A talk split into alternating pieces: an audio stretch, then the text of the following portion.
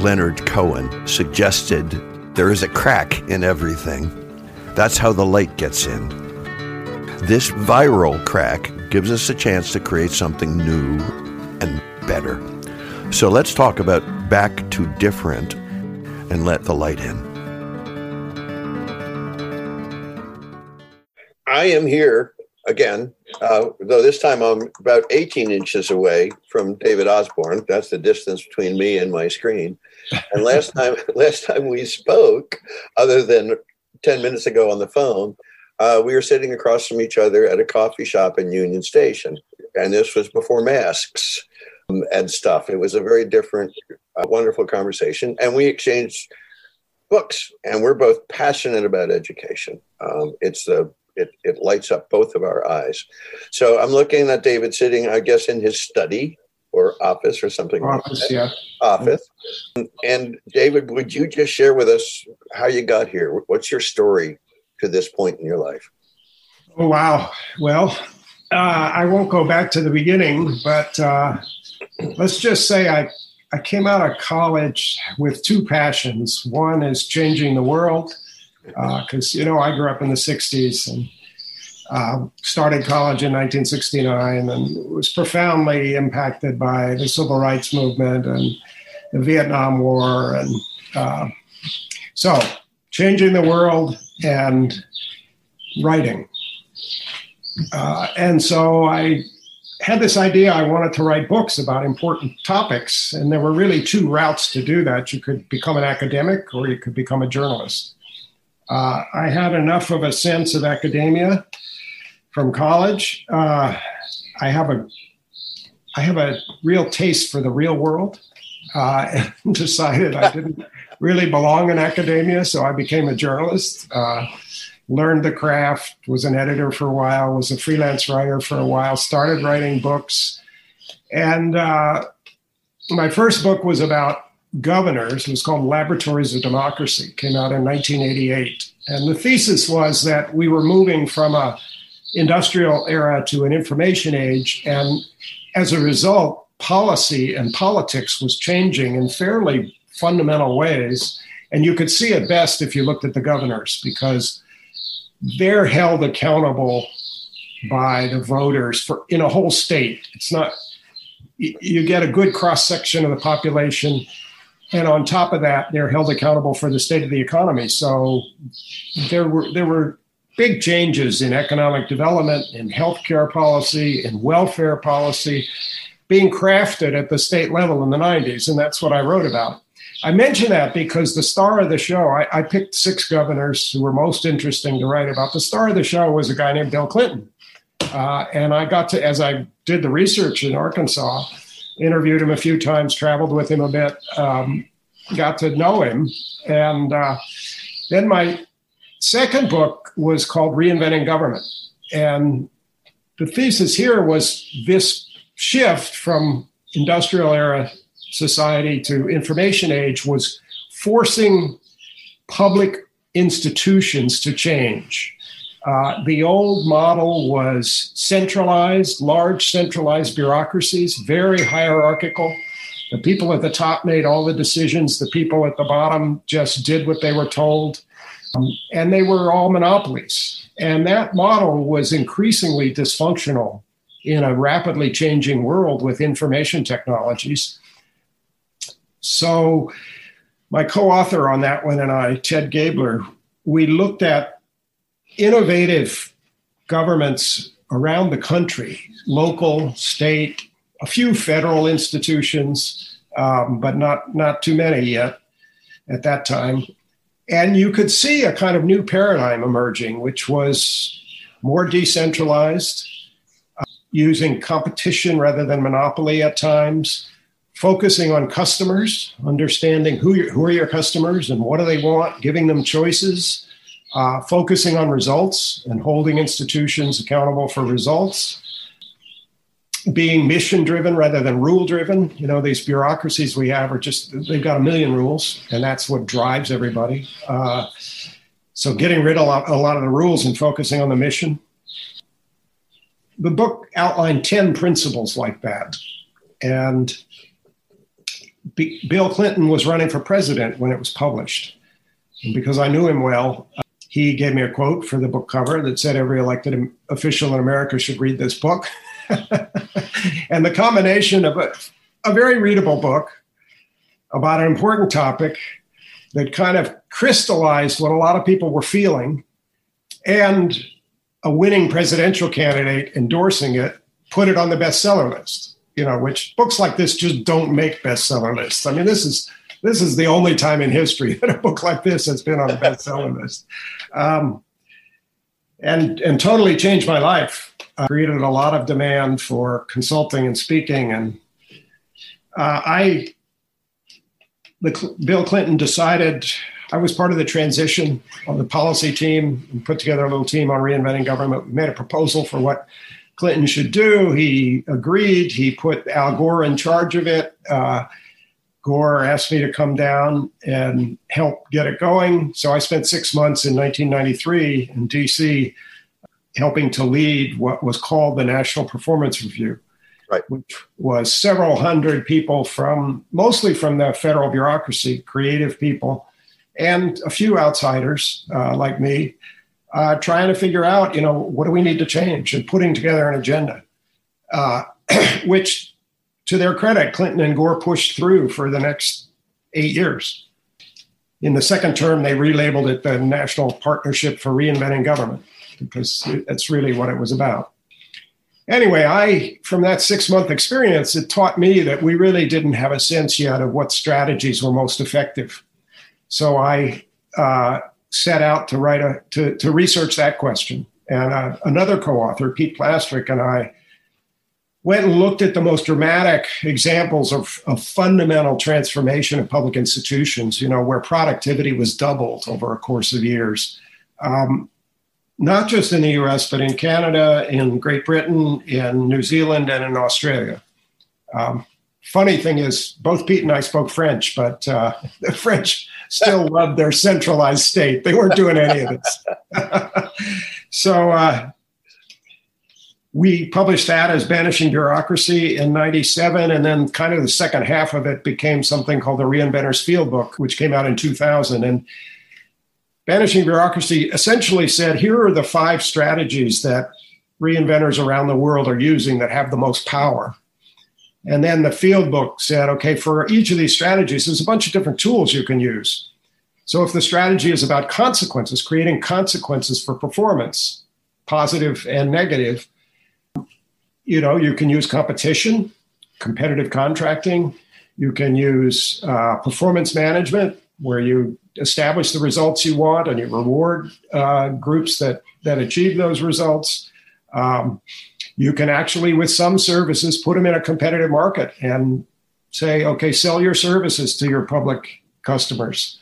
Um, so that's just an example. But those two books, uh, we spent close to a decade on them. Uh, they were exhausting. Meanwhile, I was part of a small consulting firm in 2000, in December of 2000, two things happened that both changed my life. Uh, first, the Supreme Court elected George Bush over Al Gore, five to four, which meant I, I had been seriously considering going back to Washington and working for President Gore. Um, and a few days later, my wife came home. She was a physician uh, came home and told me she had cancer and she, her prognosis was six months. Um, it, it, had been, she was getting ready for surgery on something else, and they did an X chest X-ray just as a as a kind of you know check the box, and found a big mass in her lung. Uh, she she went through chemo and an experimental drug, and she lasted two and a half years, but but that, you know, it, it puts, it confronts you with your mortality. Oh, yeah.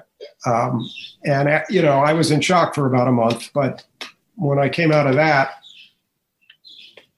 front and center, when you know beyond a shadow of a doubt that you could die at any moment, because that's what an experience like that teaches you, you realize if there's something you've always wanted to do, you best get started. and uh, one thing I had always wanted to do since I was about 18 was write a novel. Uh, because fiction, you know, I've been a writer all my adult life. Fiction reaches us at an emotional level. Oh, yeah. And that's why it has more power than nonfiction typically. Um, nonfiction is usually rational, reaching our brains. Fiction is, is we get a vicarious experience and it reaches us emotionally. Uh, and I've always, I, I, had always wanted to do that. And in my 20s, had tried once and failed because um, it's hard. But I had had this idea for a novel that just grabbed me. Um, I decided, what the hell, I'm going to try it. Um, not going to, I'm too old to be a, you know, tormented writer. If this isn't fun, I'll stop. But, you know, I've always wanted to do this. I've got this great idea. Let's, I'll just try it. And so for the next 10 years, I continued to speak and consult. But whenever I had spare time and many weekends, I worked on the novel. Uh, it's a historical novel, and it was finally published in 2017, uh, and actually won an award from the because it's it's a historical novel set out west uh, from the Western Writers of America as the best historical novel of the year. Very cool. Uh, so after I finished that, I had in 2010 uh, been asked by Mitch Landrieu when he got elected mayor of New Orleans to come down and help him get started because I I consulted for him before when he was lieutenant governor. Um, and while I was there, I, I learned what was going on in the New Orleans schools, which is that they were in the pro- the state was in the process had intervened in one of the worst districts in America. Right. Was in the process of turning the schools gradually into charter schools in New Orleans. And this is something that I had advocated in reinventing government. Basically said, you know, we should it should be decentralized that the people who run the school should be able to make the decisions about hiring and firing and how long their school day is and what's the learning model and what really matters. Um, it should be competitive. It should be focused on results. They sh- the schools, if they're if the kids aren't learning year after year after year, they, the schools should be replaced. A better team should be put in that building. And parents should have choices. The, the schools should we shouldn't give everybody a cookie cutter school because kids are different.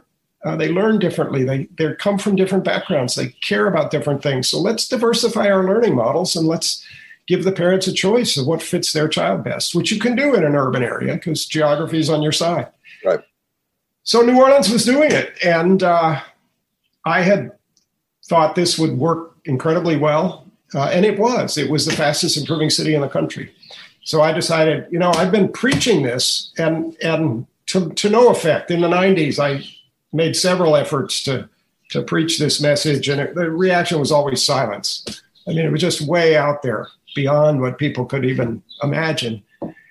So I thought, now we have an example. What I do best is write books. I'll write a book about this. And I looked around and discovered that DC was at the time about 45% of the kids were in charters. Right. Denver had a bunch of had embraced charters and what they called innovation schools, which are district schools given a lot more autonomy. Um, so this, you know, I had three great examples. They were three of the fastest improving cities in the country. Probably the three fastest improving. I mean, it's hard because there's a lot of apples and oranges. It's hard to say flat out, but clearly New Orleans was the fastest, and DC was clearly the fastest improving of those that take the NAEP exam. There's now 27 cities that do that. Um, so, and Denver was way up there. So, I wrote a book uh, that came out in 2017 called Reinventing America's Schools Creating a 21st Century Education System. And uh, to do that, I went back to the Progressive Policy Institute, where I'd been a fellow in the 90s, and we got some foundation funding to allow me to write the book. And after the book was published, we, uh, you know, continued. We've got a small team of four people, and we basically um, are trying to convince folks around the country that whatever you want to call them, what we need to do is create education systems in which principals and teachers really run the school, because that's not the case in most districts central office runs the schools in most districts. Yeah. Um, because they have autonomy and because they won't all succeed, they have to be accountable for performance. And if they fail the kids year after year after year, they need to be replaced. And if they do great, they should be replicated. Get you know, create a second school, create a third school. So uh, that's the second piece, accountability. The third is, as I said, diversity of learning models, different schools for different kids. And the fourth is then give parents a choice because you don't want to it doesn't make any sense to say your kid has to go to a STEM school and my kid has to go to a performing arts school because of the neighborhood you live in and the neighborhood I live in. That so yeah, give the parents choices, um, and then have a funding system where the money follows the child, so that the schools are effectively competing with each other. Um, we think that districts should do that, and some of them are. There's about 20 districts around the country that have some form of quote innovation or partnership or renaissance schools and they're working. Uh, so we we are supporting those efforts and writing about them and doing events. And we just published a uh, guide to innovate to implementing innovation schools with lots of how-to information. Uh, so that's my story. That's where I am. Sorry that took longer than you wanted, probably. I don't think I've ever had anybody take shorter. Uh, yeah. yeah, it takes you a know, while. I mean, we we are more or less contemporaneous, um, and my idealism has been the driving force in my life as well, and it still is. I had a friend who's about our age accuse me of being too idealistic not too long ago. I thought, boy, that's a very strange bird to be identified as. I mean, what a horrible thing. Um, a couple of things, actually, several things. What you said. Um, first of all, I think I think part of the problem is that that phrase charter school. Yeah. I mean, I have baggage about that, I will admit. And some people have very good charter school experiences, and some people associate it for whatever reason because of the news media or or a friend down the street or their own whatever, have some real baggage about that. I think the reason is simple. Charter schools are a threat to the teachers' unions because most charter schools are not unionized. Some of them are, and they can be, any charter school can be unionized but most of them choose not to. Which means as the charter sector grows, the unions shrink. And so long ago, they figured this out and they began to spread the propaganda. And they they spend tens of millions of dollars every year discrediting charter schools. Well, I would I would suggest that that certainly is a major vector in in in the the uh, bad press. Yeah. Uh, but from a solution focus for me is to um, re, re, packaging sounds so Machiavellian, but to to a re, re rebrand charter schools so that um, people change the frame in which they first hear it. It's like it's like people who are afraid of snakes. When they see a snake, they freak out even if it's a garter snake. People right. who either aren't afraid of snakes or know the difference, when they see a snake, they go, "Oh, cool," and and that's framing. Basically, that's why we're putting our focus now on these district innovation schools because, right. as I said, it doesn't matter what you call them, but it's not important. What's important is the dynamics of the education system. Are there incentives for innovation? Right. Are there incentives for deeper learning rather than rote learning, um, for preparing kids for the actual world and economy that we live in, rather than the one we lived in 50 years ago. Um, and and maybe not just the one we live in, but the one that they will live in, right? Exactly. And exactly. and and that's mysterious. Um, and are the educators empowered? I mean, people don't understand how disempowered our public school educators are. Oh, I was a I was a public school teacher. Well, you tell you tell our audience. well, you know, I I had I had hair down to my ass. This is uh, in 1971, and when I walked in, it was W.T. Woodson High School in Fairfax, Virginia, which has a, a pretty good reputation for for whatever the reason. But the principal came popping out of his office like one of the birds in those Swiss clocks, you know, that that comes flying out. And he said, "You must be Mac, the new teacher." And I said, "Yeah, I am." And he said, I, I want to I want to have a couple things real clear with you. And of course, I flash back to being a student when those words meant come into my office, you're in trouble. But I hmm. was wrong. He said, I work for you. I work for you. And because you're an English teacher, we have a special deal with the English department. If you can get 33 students to sign up for a course on anything that has anything remotely to do with the English language, I will find the money to fund it for you.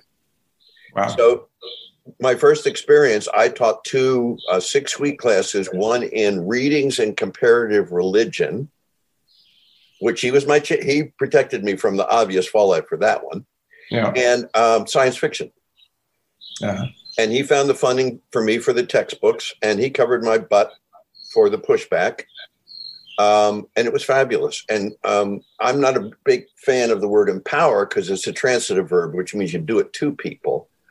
Um, but he introduced me to the idea of power sharing, uh, which, okay. Um, and, and So- that's what we need. yeah. And um, he got yanked out of the school because he was too close to the teachers. And he was replaced with a martinet who did everything according to his little principal's manual, which he kept on his desk. That was about the only thing on his desk. So uh, I left shortly thereafter. And, and uh, I think, and this may be my revolutionary zeal, I don't know, but, but I think everybody in the school building should be a part of the operation, including the students. I mean, students need to learn political savvy. Students need to learn building coalitions. Students need to learn that if, if you don't have the money to pay for it, it's not likely to happen. So you can either lower your sights or you can find a different sort, you know, funding stream. I mean, those are the kind of lessons I wish that I had come out of school. I mean, I was a good student, so I could I knew syntax and grammar and calculus and functions and physics and history. I mean, as much as as it was real. I was good at all that stuff, but I did not know much about how to run a life. You know, mm-hmm. how to manage a system, how to push up against a bureaucracy, how to convince people that this is a better idea and here's why. You know, I, di- I didn't have that stuff. Um, so, you know, when you were talking about whatever you want to frame this different kind of school, my my vision for that is is a it's it's it's really a learning community Yes, exactly. and Exactly. everybody is because i i believe as you know from from my stuff that that the the default setting for the human brain and the human heart because as you mentioned earlier we are creatures of the heart. Right. we are. I mean we got great brains but we got we got better hearts. Um, and um, i think our default setting is to discover. Hmm. that's our right? I mean looking at your face. Especially when we're young. Well but you and i are old codgers and Yeah. you know, I'm I've I got a couple of years on you, but I ain't done yet. I mean, as you said, right? You didn't want to say I I could have written that book. right. So if that is the case, and I think that we have a lot of neuroscience as well as experience that like supports that that's what the brain loves to do. Yeah. Then from a from an education point of view, the way I see that is we need to get the barriers out of the way that prevent that. Because if it is the default setting, then once you start to remove the barriers, what will fill in that void is excitement, discovery, connections, challenging, critical thinking. You know, all those things are just sort of waiting there in a nascent state because most schools like don't contradict the teacher here. We have a rule for that, right? The, the uh, bell just rang, so we're done with U.S. history. It's like, Yeah. no, no, no, don't do that. You know, there are about 150 teacher run schools around the country. About half of them are charters, about half of them are district schools. So it doesn't matter. Right. Although it's harder to do in a district because of all the rules. But the interesting thing is one, they're wonderful and they prove your point. And the interesting thing is for the high schools, you often find that the teachers are running the school, but the students have a role in the decision making. Yeah. And it varies from school to school, but like I know one school in St. Paul, Minnesota that I visited. They had the students basically write a constitution for the school. I love it. You know, and there's there was a student council that actually was involved in decision making. I mean, they didn't hand over all the decision making to the students, but they understood exactly what you're saying that that part of what's now called social emotional learning you know which used to be character education or right part of becoming a, an adult is learning you know how to make responsible decisions about your life and your community. And, and why go, not start in high school? I'm going to go one step further with that. It's also learning to make responsible mistakes. Yeah. Right? And and and to frame those as okay that didn't fly. That didn't work so well. So let's sit down and talk about that rather than which is yeah. So i as as threatened i have a couple questions for you now sure. you were talking about writing your book um, i wrote a novel in about 1995 and i had an agent in new york and she campaigned it and penguin liked it and i had all this but, but it was this she, she campaigned it in several um, imprints, and it didn't quite make it. So I went back as you did, um, and I just and I've been working on that, and that's a labor of love. So, two questions. The first is, which is what this podcast is about, is about how we frame the pandemic. I mean, I am aware of people who can't find food and people who are unemployed. I understand. You and I are kind of doing okay. Right. Right. And we can frame the pandemic as chicken little. Right? Oh, the sky is falling, etc. But as Leonard Cohen suggests, and there's a crack in everything, that's how the light gets in. So, what do you? I see? love that song, by the way. Isn't that a great song? And I love Leonard. Love. Uh, I mean, he's gone now, but I got to see him in concert finally in Boston about uh, maybe five, six years ago. Uh, Amazing man. Uh, yeah. I just love his music, his lyrics, uh, and very, very spiritual man. Um, is that you dinging or is that me? Yeah, I'm sorry. It's me. That's okay. Again, that's a first world problem. So, um, given this crack, given this derecho, um, tsunami, how would you know whatever image works best for you. Um, what do you see that that that this huge change in schools and learning and education gives us as a point of restarting, reinventing, learning in in a more functional and and uh, um, true way? Where do you where do you see those opportunities? Well, I'm going to start with the negative, which is, I mean, you're talking to somebody who spent the last 30 years trying to change public institutions like public school systems. I'm enormously impressed by how change averse they are. These bureaucracies were built to be stable. And the old model, you know, top down, hierarchical, rule driven monopolies, that model is remarkably stable and it's really good at resisting change. Yep.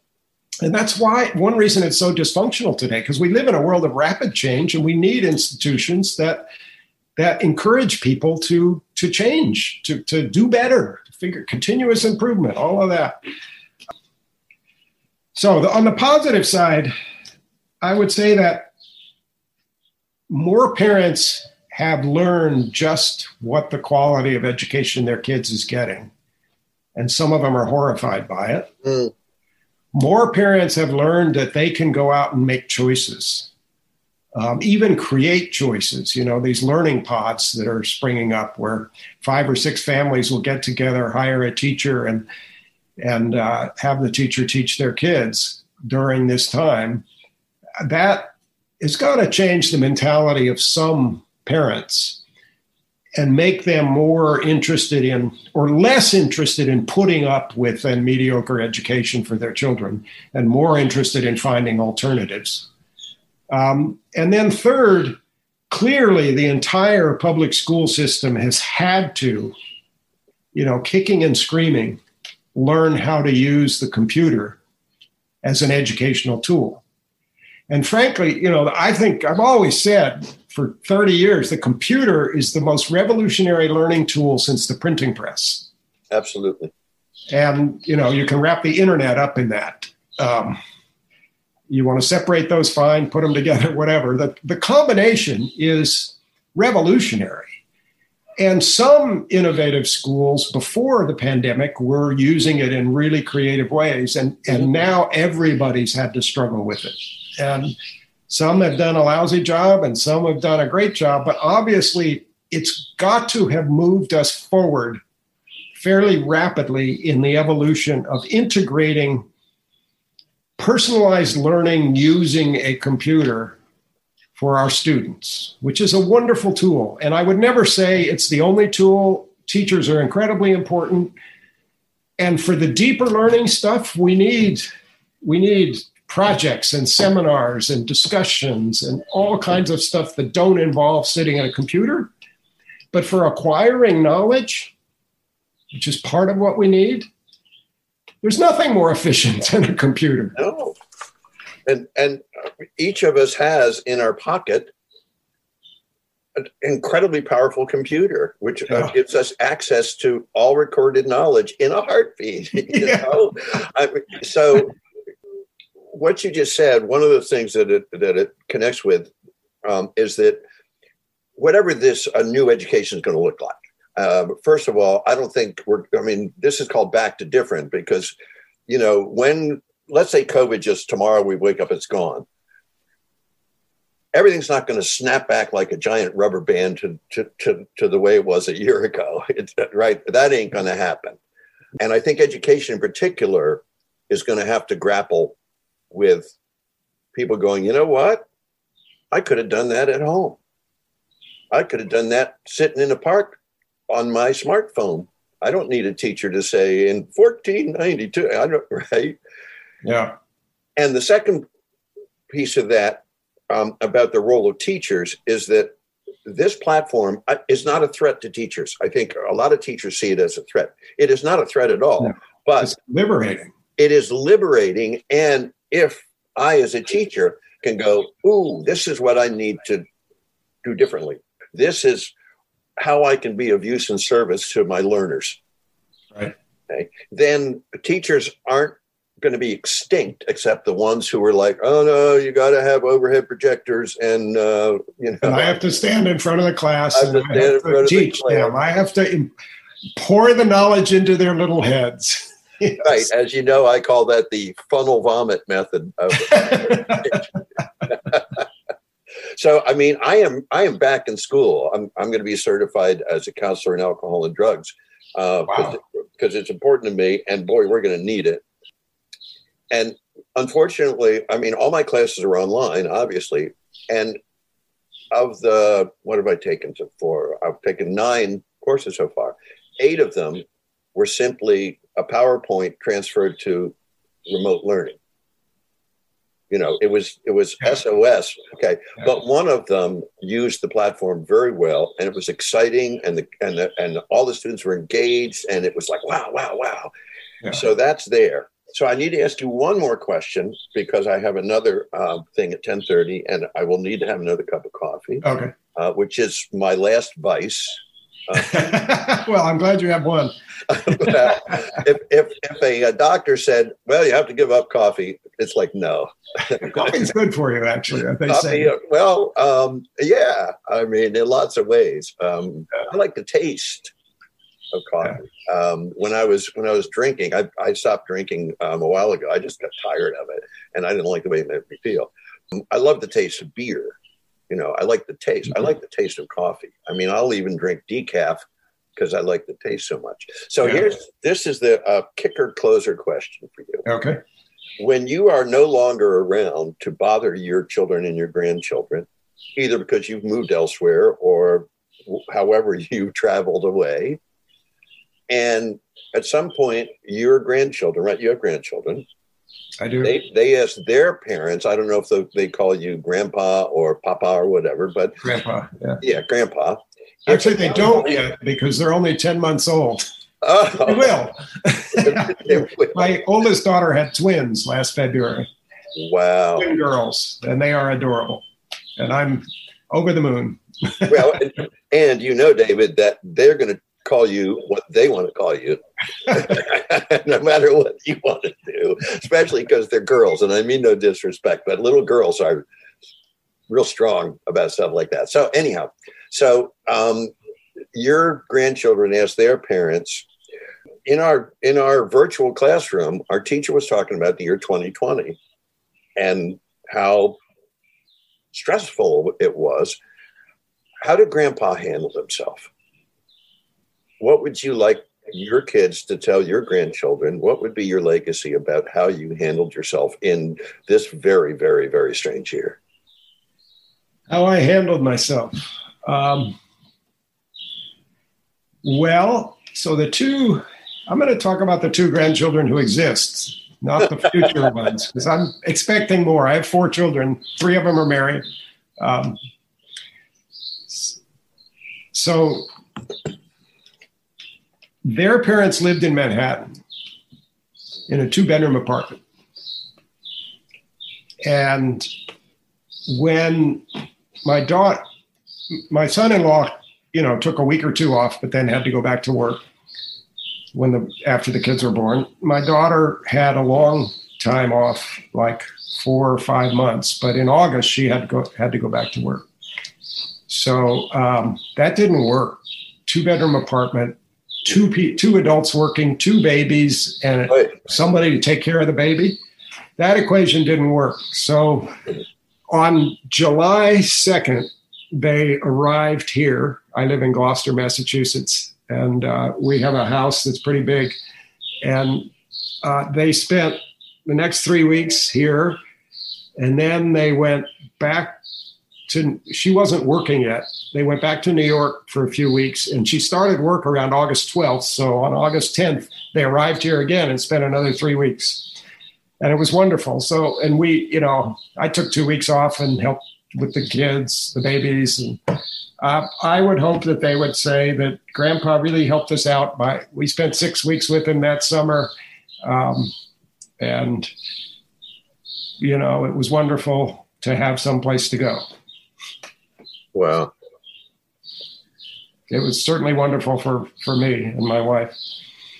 i can see it in your face Yeah, I can see it in your face. You know, one of the things about uh, several things about this platform is that when we're like in a big room, we're not seeing everybody's facial expression simultaneously, right? I mean, we look over here at this, right? So that I find fascinating and a blessing.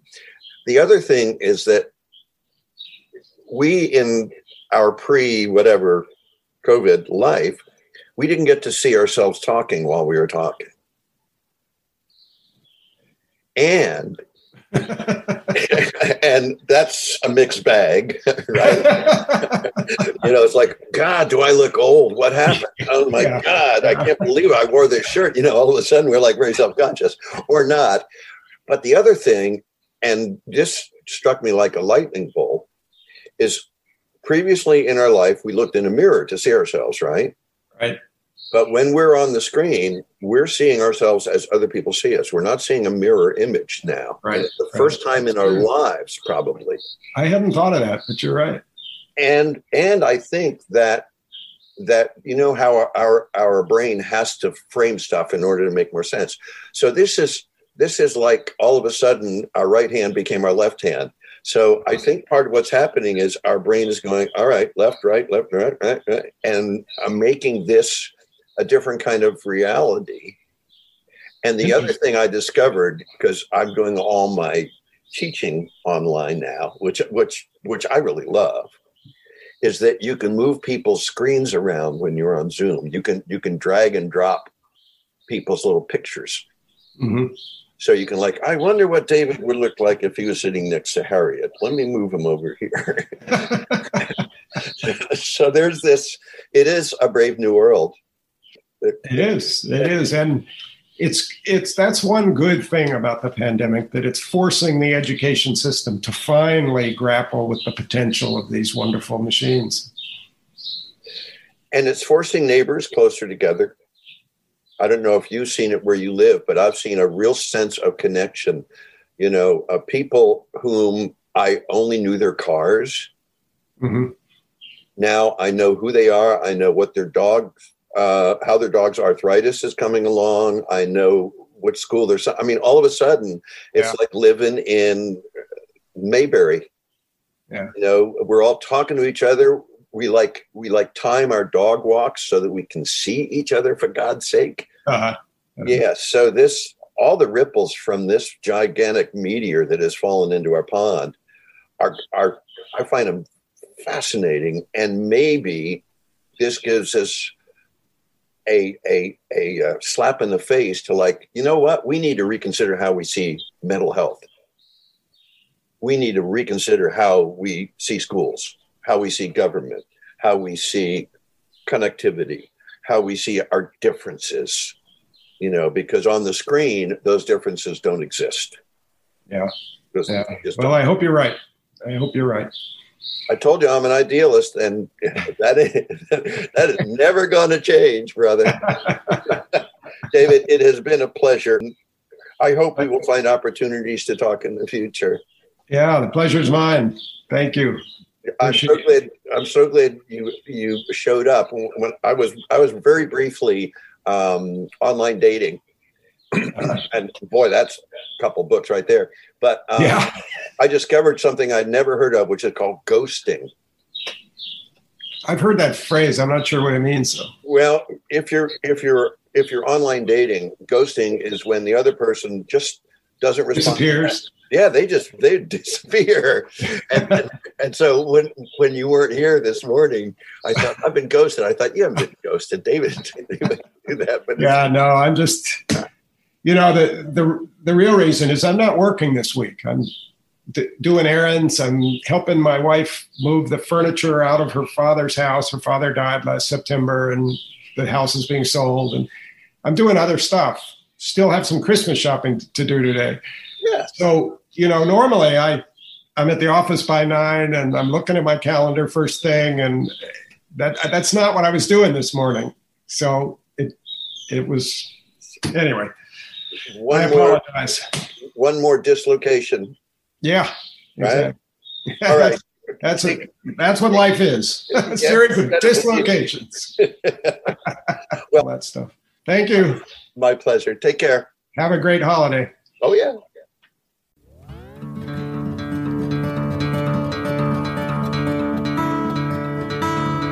Thanks for giving us a listen. As we move forward with this situation, with this thing that's us, let's never forget that we are all in this together. No matter what else happens, we're all in this together. Thank you.